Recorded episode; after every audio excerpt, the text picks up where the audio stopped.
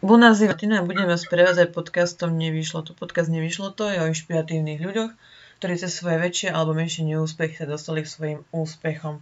Dneska pri sebe zdravím Ivanu. Ahoj Ivana. Ahoj. Ako sa máš? Uh, ďakujem, mám sa lepšie. mám sa dobre. To som rada. Uh, Ivanu vám trošku predstavím. Ivana Mér je hudobnička a spevačka. Však jej kariéra začala dávnejšie, respektíve nejaké to vzdelanie, aby sa k tej kariére dostala. A ty si začala v Prahe, keď ideme tak z hurta. Uh-huh. Čo sa v tej Prahe odohrávalo? No tak ja som odišla do Prahy na mm, školu študovať, vlastne doštudovať etnológiu a kultúrnu antropológiu. A od toho momentu mm, z vežatej Prahe Slobodnej som dostala aj chuť viac sa venovať tomu, čo ma vždy bavilo a to je spev. Mm, takže som začala chodiť na rôzne workshopy spevavé a takisto aj tanečné. Začala som vlastne tak objavovať, čo v skutočnosti uh, je tá cesta, ktorá mi, mm, ma obšťastňuje vlastne duševne lebo etnológia ma, ma bavila určite, ale um, ako náhle som sa viac uh, zahlbila do hudby a, a do spevu, tak som vedela, že jednoznačne o, to, je, to je to, čo ma robí asi najšťastnejšou. Takže si od etnológie odbehla k hudbe. Áno, hej, hej, hej. Uh, aj pri tvojom takom príbehu by si človek potreboval zobrať mapu a cerusku, lebo si toho pobehala celkom dosť po svete. Áno. Uh, ty si Košičanka? Či z Banskej, nie, si z Banskej Štiavnice? Z Banskej Bystrice. Pardon, z Banskej uh-huh. Bystrice. Teraz sa nachádza v Banskej Štiavnici. Áno, áno. Uh-huh. A doštudovala si to celé v Bratislave ešte, tú etnológiu? V Prahe. Tam som dokončila. V Bratislave som začala a v Prahe som dokončila. Mhm. O, dobre, takže úplný chaos. Ešte raz. Ty si v Prahe zistila uh-huh. cez tú etnológiu, že... Cez tú etnológiu. Ty si zistila v Prahe cez tú hudbu, že chceš viac venovať o, hudbe ako etnológii. Ty si z mhm. Banskej Bystrice a predtým si študovala ešte v Bratislave pred tou Prahou a ano. tam si odbehla aj do Záhrebu. Áno, áno, tam som mala štipendium, takže tam som ešte študovala tiež etnológiu, jeden semester. Uh-huh. A popri tom všetkom si ešte navštívila Rakúsku, kde už si bola viac fokusovaná na tú hudbu a tam bol napríklad workshop. Áno, tam bola taká ako keby umelecká rezidencia. Ja som pomáhala v jednom takom centre medzinárodnom a v galérii a za to som, za výmenu som mohla chodiť na všetky workshopy, ktoré tam boli. Takže pre mňa to bola ideálna kombinácia. A potom nasledoval francúzsky workshop, ktorý bol taký pre teba trošku významnejší, ale o to náročnejší. A tu mi to príde také, že keď niekto povie, že na niečo nemá v rámci workshopov alebo v smerovaní v tom, čo chce, tak ty si úplný príklad toho, ako sa všetko dá vlastne vyriešiť. Hm. No, ďakujem. Asi som mala príliš malú znalosť o svete, ktorá mi dopomohla k tomu spraviť šialené kroky v mojom živote, ale tak myslím si, že to bolo super. Ja som vlastne mm, v Rakúsku, mi odporúčili jednu školu, ktorá sa volá Roy Hart, je v južnom Francúzsku a vlastne pracuje s hlasom veľmi špecifickým spôsobom, mm, lebo pracuje veľmi veľa aj s telom. Takže som mala, tak môj sen bol, bol ísť na taký intenzívny kurz, ktorý tam bol. Mm, ten trval 5 týždňov a ja som vlastne nám vôbec nemala, lebo som študovala vtedy ešte na vysokej škole a bol to riadne drahé. Ale kamarátka mi povedala, že zrovna stretla nejakých francúzov, ktorí oberajú hrozno, tak a vypýtala si od nich číslo na tú farmu, takže ja som volala mm, do tej farmy a to ešte mi volala kamarátka, lebo ja som nevedela vtedy po francúzsky, to si pamätám, sme volali z Prahy, že čo teda, ako kedy mám prísť a čo si mám doniesť. Takže nakoniec som cestovala autobusom z Prahy do Lyonu, tam som prestúpila na vlak. Určite všetci poznajú inú oblasť Božole, kde som zbierala Božole 10 dní. A zarobila si vlastne čiastočne na workshop a čiastočne vlastne som pomáhala tam, to, taký, to je taký zámoček, takže som upratovala ten zámoček a takže takto nejako som to poskladala dohromady. Tam sa stala aj tá milú, milá situácia, keď si myslela, že tá čiastka má byť nižšia a nakoniec si zistila, že tá čiastka bola vyššia, čo stal ten workshop Áno, a sa ti dozbierali tí ostatní vlastne kolegovia. Tí sa chceli dozbierať, ale nakoniec to bolo, no ja som to proste pochaosila v eufórii, že, že teda idem do Francúzska. Myslela som si, že uh, to bolo, hmm, to bolo vlastne pred asi 12 rokmi. A uh, myslela som si, že ten workshop stojí o 500 eur menej, ale to 500 eur bolo len tá moja zlava. A potom ale profesori sa rozhodli, to už bolo po prvom dni, kedy sme spolupracovali, tak povedali, že OK, že crazy Ivana, že my ti to dáme, že v pohode, dievča z východnej Európy. Takže si bola ukazom vlastne v tom Francúzsku nakoniec. Hej, hej, bola som doteraz, si tam aj pamätajú ako crazy Ivana. Lebo myslím, že nikto tam neprišiel akože z oberačky z, uh, z Hrozna, ja som vlastne tam ešte dostopovala. No, to, bol, to boli časy. Keď už hovoríš, že sa, učíš, sa učila, ako sa presne spieva celým telom, tak je taká teória, že sa spieva z brucha, z hrude a z hlavy, nie? Uh-huh. No tak ako uh, fyzicky je tých miest viacero, um, kde sa môže človek oprieť alebo kde môže nejak hľadať centrum, áno, rezonančné centrum je v hlave a je a vlastne v podbrušku môžeš nájsť takú ako keby oporu na dých aby si nezaťažovala hrdlo, ale v podstate ten tón by mal prejsť celým telom a tón už existuje v tichu, takže tam je tá práca vlastne s koncentráciou a s takým akoby mm, rozvíjaním sluchu na to, aby ten tón plynule prešiel a telo bolo ako, ako každý iný hudobný nástroj rezona, rezonančným nástrojom. Prosím ťa, vysvetli mi to, že ako, že už je ten tón v tichu. No ten tón už existuje a vlastne ty ho musíš len zachytiť. Dobre. Čiže veľmi veľa sa pre, uh, pracuje napríklad aj s predstavou toho tónu, predtým než ho zaspievaš. Mm-hmm. Že ho počuješ vlastne v hlave. A potom, keď spievaš, tak je veľmi fajn sústrediť sa hlavne, teda u mňa, ja to, ja to zvyknem tak robiť na počúvanie. Čiže miesto toho, aby som dala fokus na samotný spev, dám svoju pozornosť hlavne na počúvanie a na pozorovanie. Mm-hmm. No, sa stávam takým, s takou pozorovateľkou vlastne toho celého. To je ideálny stav. A vie sa naučiť každý spievať, alebo nie? Podľa mňa sa vie naučiť každý spievať. Samozrejme, každý má nejaké vlohy, ako aj na ostatné veci, napríklad manuálne zručnosti. Ja som teda veľmi tam kľava, ale kebyže chcem a pustím sa do toho, tak sa to naučím. A, kaž- a hlas máme každý a mm-hmm. predtým všetci ľudia spievali. Mm, dneska je to trošku také za, za, zabarikádovanejšie, ten hlasový prejav, lebo sa ľudia boja. A ja spievam, ale nedá sa to počúvať. Tak uh, stačí možno vytrenovať len sluch a ucho, aby si vlastne intonovala, vieš? Mhm. No dobre, tak na budúce Oskovi poviem alebo bratovi, že ja len zle intonujem a nech ma ďalej počúvajú. Áno, presne tak. Keď už si prešla tým workshopom vo Francúzsku, cestovala si ďalej, dokončila si školu v tej Prahe teda. Áno. A rozhodla sa ísť na Ibizu. Prečo? To bol zase ďalší z mojich impulzívnych uh, nápadov uh, mladej a uh, ženy s ružovými okuliármi. Ja som na Ibizu, mňa vždy lákal juh, ja mám veľmi rada slnko, svetlo a teplo.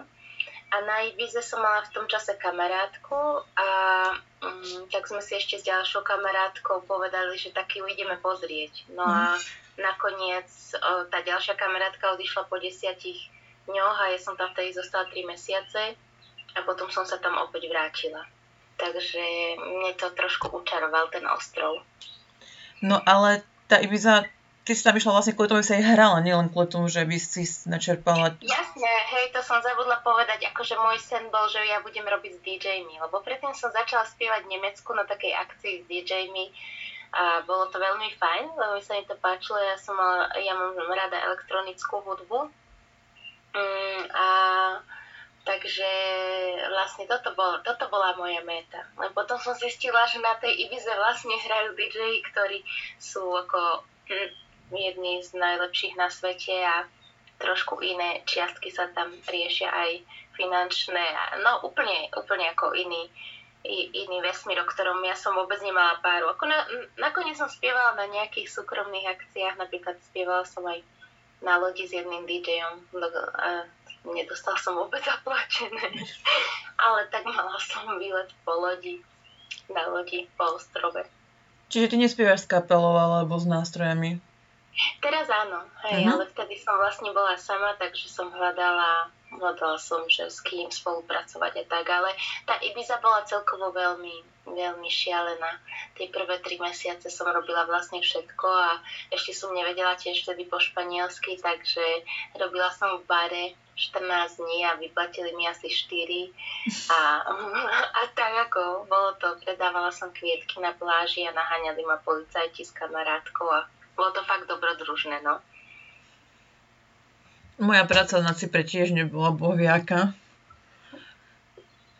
No, tiež to ten... sú také spomienky na celý život potom. No ale tam okrem toho, že ťa naháňali policajti po pláži, keď si predávala kvietky, sa stalo ano. niečo oveľa také zásadnejšie. Áno. Ty si mala ano. nahrávať CDčko.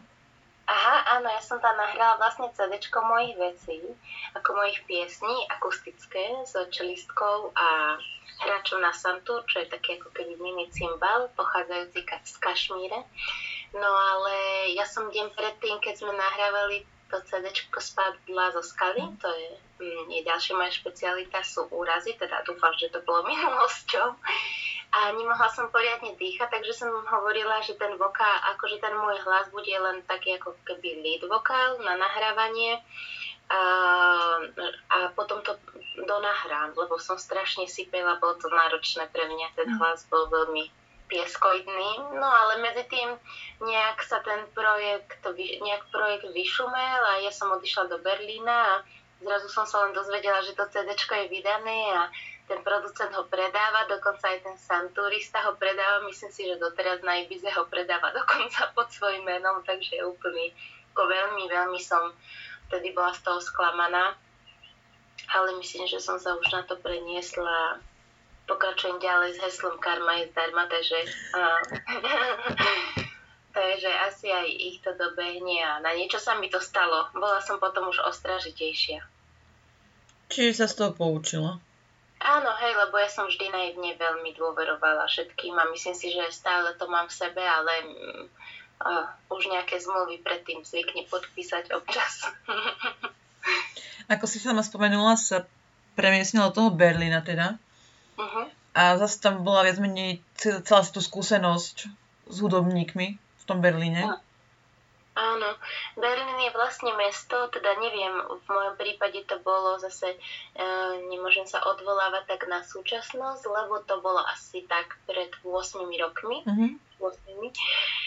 A v tej dobe všetci hovorili, že Berlín je výborné mesto pre umelcov, ale v skutočnosti je to tak, že áno, je tam veľmi veľa ľudí, veľmi e, veľa tvorivých ľudí, ale je to úplný pretlak. Mm-hmm. Že ja si pamätám, že som šla niekam na metro alebo na spoja, všetci tam mali také, tak toľko ľudí malo nejaký nástroj zavesený na chrbte, no a v podstate tam sa čakalo na hranie e, v baroch, mm, tam boli listy, zoznam ľudí, ktorí čakali a len do klobúka.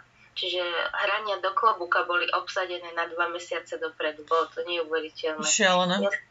Hej, takže ja som hrala vlastne potom už ku koncu aj vibrafonistom a vibrafón je obrovský nástroj a často sa mi stalo, že som vlastne z toho vstupného, čo sa vyzbieralo, zaplatila taxík a ešte niekedy aj doplatila a zostala v mínuse alebo na nule, ale zase bola to skvelá skúsenosť, že človek si trošku tam uvedomí, že mm, no, ja neviem, že není nejaký super boss, že je veľmi veľa šikovných ľudí a každý sa snaží a, a snaží sa vlastne robiť, čo ho baví a nejak, nejak z toho vyžiť. No.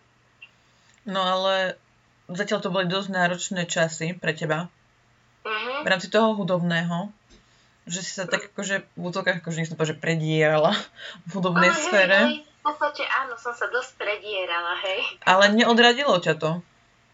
Nie, vieš čo, lebo ja si myslím, že uh, pretože pre mňa hudba alebo robiť hudbu je taký akoby vnútor, vnútorný nejaký katalizátor, že to Mhm. potrebujem, mám to ako potrebu, že mm, keby som racionálne sa rozhodla, iba racionálne, tak uh, už dávno by som pri tom nezostala, pretože mm, to je, není to, není to úplne, že medlízať vo veľa aspektoch,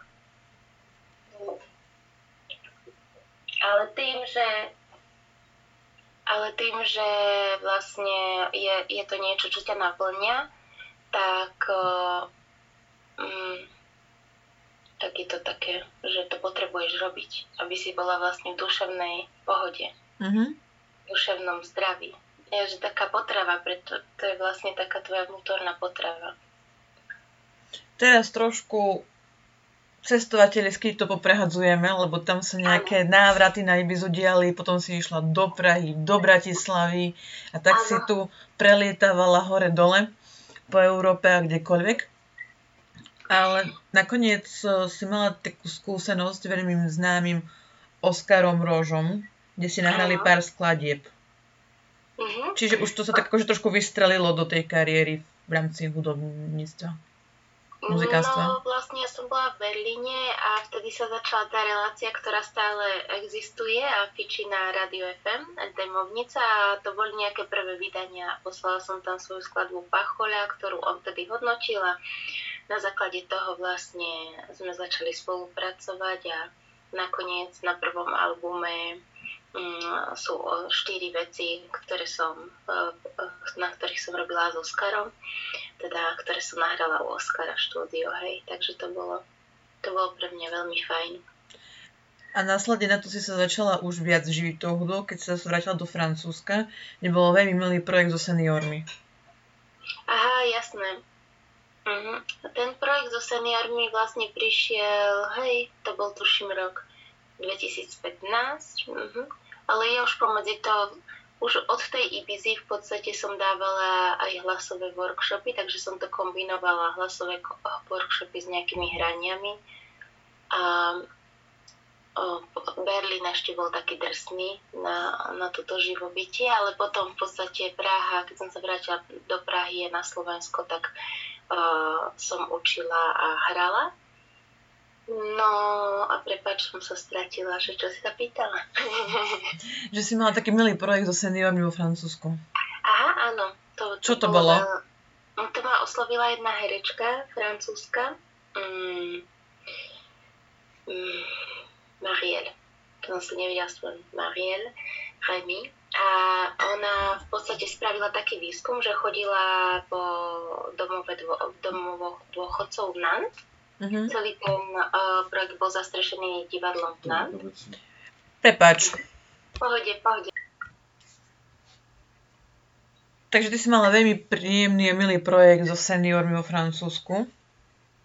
Áno, to bola spolupráca s herečkou Marielle Remy, ktorá ma zavolala ju doprevádzať a na základe jej výskumu v domovoch dôchodcov v Nantes, kedy zozbierala ich príbehy, ktoré sme následne hrali opäť pre nich, ako tak e, vlastne divadelné predstavenie. Ja som ju doprevádzala hudobne a bolo to veľmi dojemné, veľmi to bolo dojemné a tam som si uvedomila, že mm, ako, ako ja som vždy, vždy mala rada, aj mám rada starých ľudí, pretože mám, som veľa vyrastala s mojou starou mamou a starkým, ale tam som si uvedomila, aké je dôležité uh, byť blízko že nenechať tú starobu vlastne v samote, že nežiť ju v samote, lebo čím väčší bol ten domov dôchodcov, tým opustenejší a smutnejší boli, boli tí starky a, to, a fakt ako na konci jedného predstavenia prišla za mnou jedna starka mi povedala, že najväčší darček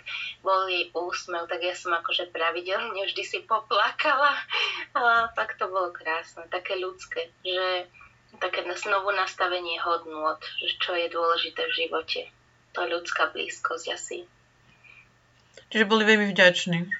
Veľmi, veľmi, veľmi to bolo krásne. Dokonca sme robili aj predstavenie pre stacionári pre ľudí mm-hmm. s Alzheimerovou chorobou. A tam to bolo veľmi úsmevné, tí sa veľmi tešili. Lebo súčasťou toho predstavenia bolo, že ja som hrala aj nejaké piesne, ktoré oni spomínali, keď sa Mariel s nimi predtým vo výskume rozprávala. Takže ja neviem, myslím, že to boli nejaké 50. roky a tak. Takže tieto šlágre spievali veľmi radi. Ty si mi tam hovorila takú vtipnú príhodu, keď ťa vlastne poslala jedna dôchodkynia o 17. na autobus. Áno, hej, hej. A tak ja, jedna, jedna pani, jedna starka, celý čas, keď, som, keď sme mali predstavenie, tak sedela veľmi blízko mňa a sa na mňa pozerala, bola taká spokojná. Potom sme mali s nimi, uh, asi myslím, že to bola večera, taká skorá večera. A um, hovorí mi, že najskôr sa pýta tej uh, pani ošetrovateľky, že a táto, akože ja, to je kto? A ona, že no, že, že ona to hrala.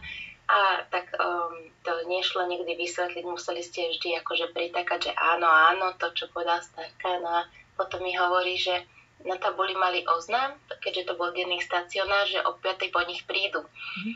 A starka mi vraví, aha, napísali vám tam, že o 5. po vás príde autobus. A je, že aha, ďakujem, ďakujem. Toto jediné fungovalo vlastne v tom stacionári, že ste vlastne prikyvovali tým starkovcom, lebo ináč by ste spôsobili zmetok, ale bolo to krásne, ako žili v prítomnom momente a mal som pocit, že sú šťastní. Napriek tomu, že si nepamätali nič. Alebo možno vďaka tomu? No, to je otázka na zváženie. Uh-huh. Ale aj tak je niekedy veľmi dôležité žiť tú danú sekundu a nerozmýšľať ďalšími 300 vecami, čo boli a ktoré ďalšie budú. Áno, no, to je myslím si, že také veľmi ozdravné. Teraz úplne nepôjdeme po tvojej profesnej sfére, uh-huh. ale ste by fascinujúco, až priamo románovo, ste sa vydali dokopy so s tvojim manželom. Uh-huh. Uh-huh. Ako sa to stalo, prosím ťa? No, veľmi teleno... A, asi ani v telenovele ešte nebol takýto scenár. Takže ja som bola vtedy v Bratislave a môjmu mužovi odporúčila jeho kamarátka, ktorú som v živote nevidela. Ale poznala som ju cez internet, lebo tiež robí hudbu. Tak mu odporúčila moju hudbu. A on vlastne potom vtedy pracoval, v rádiu v Buenos Aires v Argentíne do svojho programu zaradil moju pieseň, napísal mi, že by so mnou chcel spraviť rozhovor. A ja som odpísala po, po anglicky a ja som odpísala po španielsky, to som mala rúžový bodík. A vlastne spravili sme spolu rozhovor a potom sme si písali 7 mesiacov, potom za mnou prišiel do Prahy a potom už neodišiel. To je naša história. ale aj tak vlastne si uvedomí ten človek, že jak strašne malý ten svet a zem, keď takto z Bratislavy do Buenos Aires do Prahy, no z Buenos Aires cez, ešte raz, do Prahy cez Buenos Aires. No, no, je to, je to. Hlavne teraz vlastne ako je digitálny, digitálna doba, tak eh, v podstate tie vzdialenosti sú veľmi zmenšené až, až na to, že okay, nevidíš toho človeka fyzicky, no. Teda respektíve nie, nemôžeš sa ho dotknúť.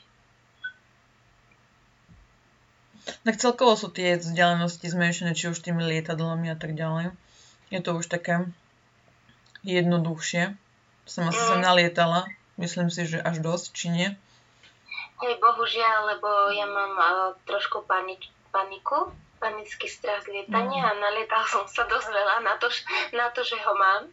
Ale teraz sa snažím o, viac využívať, no teraz vlastne nie, lebo sme zamknutí ešte stále, ale o, v hraniciach a pomyselných a nepomyselných, ale snažím sa po Európe aj využívať viac autobus a vlak. Jednak kvôli mojej panike, jednak kvôli uhlíkovej stope. Bože, dve veci dohromady. Hej. A nie nemám nejakú fascináciu pre lietadla, ale len z toho hľadiska to, viem akceptovať, že sa premiesne z bodu A do bodu B oveľa rýchlejšie, ako by to bolo Áno. hociak inak. Hej, to je pravda, no, len potom už ten dosah na, na prostredie je väčší. A ešte tiež ma napadlo, ako si spomínala aj s tými, že vlastne tie vzdialenosti sa zmenšili, tak ja si pamätám, že keď som predtým cestovala, tak zrovna som sa minula s mamkou bavila, že ona mi bola písať mail v internetovej kaviarni, že to bolo tak, že raz za týždeň sme si napísali e-mail, že čo robím a to bolo všetko. Mm. A, no a teraz lebo to nebolo až také, uh, alebo sme si, ja som je zavolala z nejakého, to sa volá lokutório, to vo Španielsku, že kde môžeš volať do zahraničia. Že to nebolo vôbec také, že Skype, Messenger a tak. A to bolo len pár rokov dosadu vlastne. No ja som žila tiež v zahraničí a my sme si každý deň volili, ja som tých 10-15 minút na okay. Messenger a teraz vlastne ty hovoríš, že už pár rokov dozadu nebolo to, keď sa zoberieš ešte predtým a to Slováci stále cestovali aj za prácu, no. za veľkú mláku a tak ďalej, tak to tie listy museli chodiť, ja neviem, aj dva mesiace, kým sa dostali, už ani tie, aktuál, tie informácie ani aktuálne neboli, kým sa dostali k rodinám. No, vlastne my sme robili hudbu k, k hre, k takej hre Americký cisár a vlastne tá, tá hra po jedn, v divadle Pôtoň, to divadlo Pôtoň to produkovalo štúdio 12 a tá hra pojednáva o emigrácii mm, Slovákov na začiatku 20. storočia, kedy nevedeli čítať, písať, neboli žiadne mapy, neve, Amerika bola za Londýnom a išli tam zarábať peniaze pre rodinu, lebo akože bol dosť veľký hlad, bolo to z oblasti Halíča, takže o, také pohraničie polsko-ukrajinské, východ, východné Slovensko. No a v podstate vôbec nevedeli, do čoho idú. A potom, keď zarábali v nejakých železiarniach alebo baniach veľmi ťažké roboty, tak posielali peniaze domov a tie peniaze často neprišli. Hm. Takže to je fakt ako, no, boli rôzne časy. Ťažké, veľmi ťažké, no. Akým aktuálnym projektom sa teraz venuješ? Aktuálne... Nech to, z tej, nech to z tejto tragédie o, našej histórie presunieme do niečoho pozitívnejšieho. Hej, hej. Aktuálne vlastne dokončujem album, ale to aktuálne v mojom prípade znamená už pár rokov, takže dúfam a pevne verím, že ho tento, tento rok dokončím. A um, vlastne mám také materiály v podstate na, ako keby na dva albumy tak to, no, takže v mojom prípade to musím dokončiť. A ďal, v lete, v júli, vlastne budem spolupracovať na projekte tanečničky a choreografky Kataríny Brestovanskej, to bude v Pezinku, v galerii a Schaubmerov Mlin, tuším, mm-hmm. správne to vyslovujem. A potom ešte vlastne som súčasťou projektu o, Sled bubeníku, mm-hmm. o, ktorý vlastne máme teraz pozastavené koncerty, ale je to projekt, o, ktorý veľmi odporúčam. Je to náš z hudby, o, kde sú štyria bubeníci, cymbalista a ja a je to, je to dve, dvojhodinová jízda, je to tak akože výborné pod, uh, vedie to Pavel Fajt, bubeník, um, taký legendárny český, takže dúfam, že s tým ešte budem mať možnosť odohrať koncerty s týmto projektom. Sa teším, že môžem byť súča- súčasťou. No a počuj, takto tu na medzi nami dvoma mi povedz, čo tu ano. ten tvoj manžel na Slovensku robí? Môj manžel, môj manžel vlastne so mnou hrá, uh-huh. keď sa dá hrať v projekte. Tiež robí rádio, robí rádio na diálku, lebo vždy sa venoval rádiu ale on robí aj grafický dizajn, video, mm. um, audio, všetko, čo súvisí vlastne s, s takýmito mm-hmm. audio, video svetom, audiovizuálnym svetom. A už sa niečo naučil po slovensky? No niečo áno, niečo áno, niečo sa naučil, hej, snaží sa teraz. má také vlny. Je to ťažký jazyk pre ňo, no a ja som, nie som disciplinovaná manželka, že by som nastolila tvrdý režim a hovorila s ním po slovensky. No keď máte spoločné jazyky angličtina, španielčina, tak nie je tam tá potreba.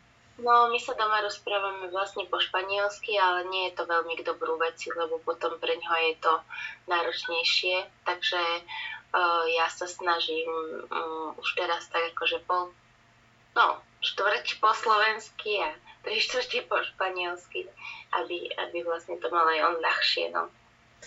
Už viacerými som sa túto tému otváral v rámci jazykov a zatiaľ stále tá slovenčina vychádza ako najťažší jazyk. Hej, vychádza. A myslím si, že ale je to pre nás, e, rodilých mluvčích, je to devíza v tom, že sa nám učia ľahšie, aspoň si myslím, ostatné jazyky. Že tá slovenčina je tak komplexná, že potom aspoň mne prídu tie ostatné jazyky celkom ako jednoduché, fajn. Mm, okrem výnimka Nemčiny. To fakt ako Nemčina ja nezvládam vôbec. Nemčina je fajn, no to tam treba nájsť ten systém. A ja si myslím, že je fajn, ale proste nejak so mnou, so mnou to nejde dohromady. Pozri, ja som si povedala, že skúsim tú španielčinu, že ďalší no. jazyk mi treba. A kamoška, ona sa učila španielsky roky a vie veľmi dobre a tak ďalej. No a sme, som mi povedala, že potrebujem aspoň si to nejako prečítať, ako nejak zvukom, ale si dať do hlavy, že ako to znie tá španielčina. Je to iné, keď to ja vyslovujem, je to iné, keď si to púšťam vo videu a tak, nie?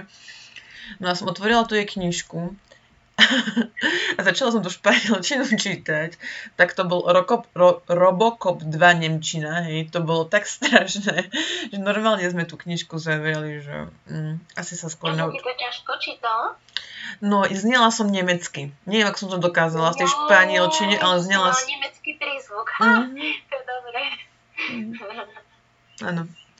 Mne, no, mne sa stalo, že keď som prišla uh, po dlhom čase na Slovensko, tak uh, sa ma pýtala um, jedna dievčina, boli sme na také akože oslave a sme sa zoznamovali a ona, ako, ako, si, to, ako si tu dlho na Slovensku a ja hovorím, že no, že však teraz asi 3 mesiace a ona, tak to hovoríš ale výborne po slovensky a ja, že no ja som Slovenka a ona, čo? Mala som taký prapodivný prízvuk. Tak hej, ono sa to veľmi rýchlo nalepí na človeka. No, mne zasa východniarský prízvuk trošku odišiel tým, že som vyšla do zahraničia. Hej, Mám ten pocit. Ale zase sa tam takú príhodu z detstva, že som bola na nejakom liečení a tam bolo proste z každého kúta Slovenska detičky. A ak tam boli tie maďarské prízvuky, Orava, Východ, Západ, všetko, tak e, sme mali tie telefonáty domov, tedy Skype neboli ani nič, takéto boli pevné linky. A v danú chvíľu ti volali rodičia, nie? No, a dali mi akože, že, že Martina volať mamka, ja som prišla, že ahoj, ako sa máš? A ona, prosím vás, dáte moju dceru? A ja, že, ale ja som vaša, no ja som tvoja dcera. Že, toľko som pri zokom na sebe mala nalepených, že vlastne nevedela, že ani, že znovu rozpráva. že ťa identifikovať. Aha, jasné, no. Hej, hej, hej. Je to, je to. Je to tak. Dobre, Ivana, ja zatiaľ ďakujem pekne za prínosnú diskusiu. A prechádzame do druhej časti podcastu. Uh-huh. A vlastne tá pozostáva z toho, že budeme na teba otázky, kde si budeš vybrať medzi dvoma možnosťami. Uh-huh. A ak je to možné, tak by si si, nevy... tak by si si vybrala tú možnosť bez toho, aby si vysvetľovala, že prečo. Aha, dobre. Na uh-huh. čo, ako, s kým a tak ďalej, dobre? Uh-huh, dobre, dobre. Vyskúšame uh-huh. si to na takej prvej otázke, ja neviem, napríklad biela alebo žltá? Biela. Hmm. Mesto alebo vidiek? Mm, mesto. Ktorý jazyk ti príde príjemnejšie, angličtina alebo španielčina? Španielčina. A keby sa mala odteraz v nejakom paralelnom svete živiť jedným jednou prácou, tak by to boli tie tvoje workshopy, alebo by si chcela byť hudobničkou? Mm, ťažké. Nemohla by som to nakombinovať.